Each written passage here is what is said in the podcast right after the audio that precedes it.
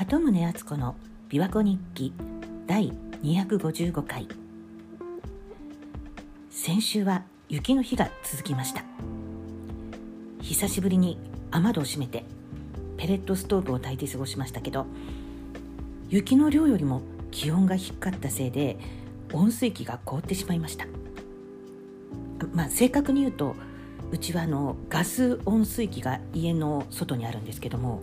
その温水器に給水する短い管の部分が凍ってしまったんですね。で例年は凍っても昼間暖かくなると自然解凍してたんですけど今回はもう日中も氷点下だったので自然解凍しなかったので夕方になってもお湯が出なかったんですね。それで夫がお水をかけたりドライヤー当てたりしたんですけれどもダメだったんですね。でとうとう電気毛布を巻こうって言い出してで本当にあの管の周り電気毛布巻いてで電源入れてしばらく放置しておいたらお湯が出るようになりました。でその後も、まあ、電気毛布の電源は切ってでも毛布は巻いたままにしてあります。今朝も比叡山は真っ白で家の周りにも雪があちこち残っています。さて以前お話しした三名学による予測で今年はいろんなことがあらわになる明るみになるっていうのがありましたけれど早速そうだなって思うようなことが続いているような気がします。例えばあの三浦瑠麗さんのご主人の会社に東京地検の特捜部が家宅捜索に入ったという報道がありましたけどこれはなんか単なる詐欺事件に収まらないもっと深いなんか大きな闇が暴かれそうな気配がありますよね。あと先週の終わりツイッターですごい動画が出回ってました。えーと、とファイザーの開発ディレクターという方がおとり取材に引っかかってそのファイザーの中でウイルスの変異実験をしているっていうようなことをいろんなことを発言してでおとり取材だと分かった時点ですごい慌てて突然機材を壊そうとして暴れ出すっていう動画だったんですけどまあこれもツイッターファイルの余波なのかアメリカでもいろんなことが明るみになりつつあるのかもしれませんね。日本でも国があのワクチン後遺症をちゃんと認めて対応するようにって求める動きが出てきているようです。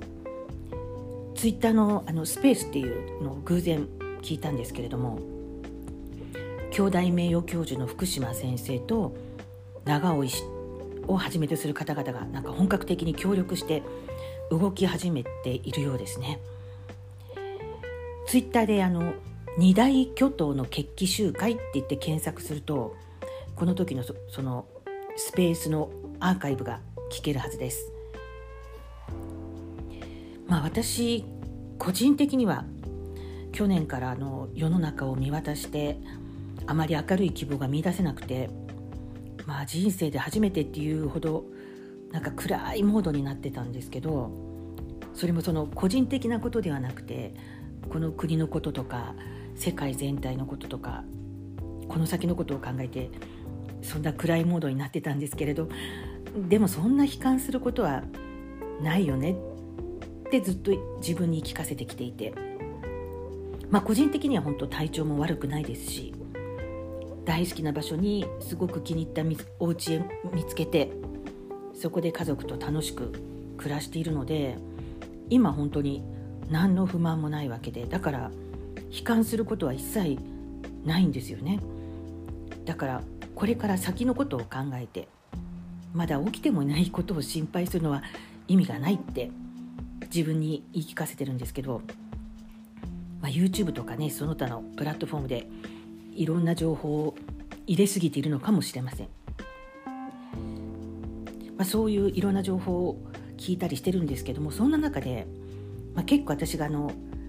お話を参考にしている人が何人かいるんですけどその中の一人でその方の話を聞くと、まあ、その方の問題意識もすごいですし今まで知らなかった知識とかもいろいろ教えてもらえるんですけれども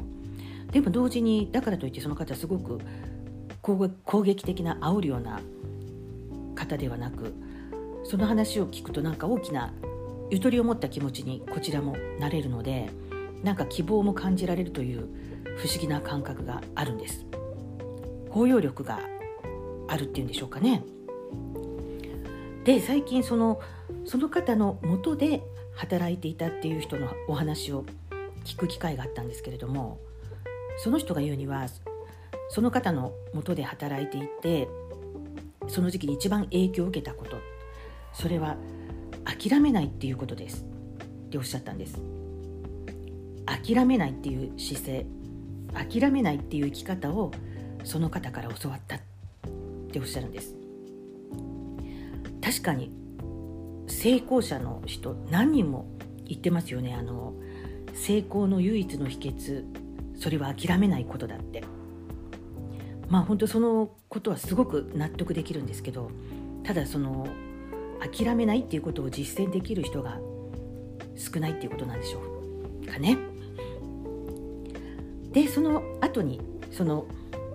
諦めない姿勢を示していた方の最新の話を聞いたんですけどそしたら最後に「心配しない」っておっしゃったんですね。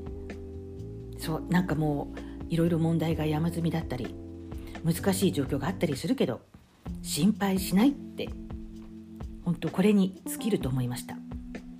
まあその方が言うから余計にこうホッとするんでしょうけど本当に心配する必要なんて